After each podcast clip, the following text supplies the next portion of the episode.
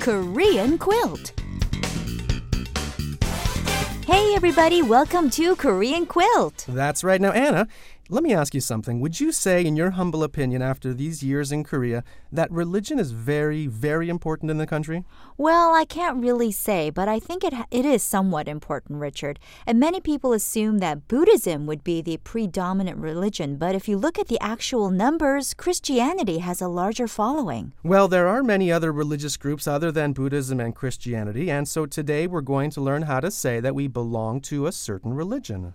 We use the exact same core expression we learned the other day. Something에 다녀요.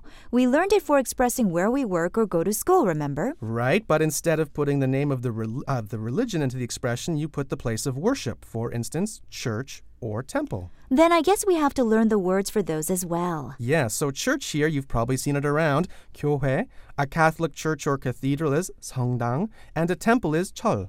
Let's focus on just these three for today. Sounds good. So church is 교회, a Catholic church is 성당, and a temple is 절. All right, so let's get a sentence going here.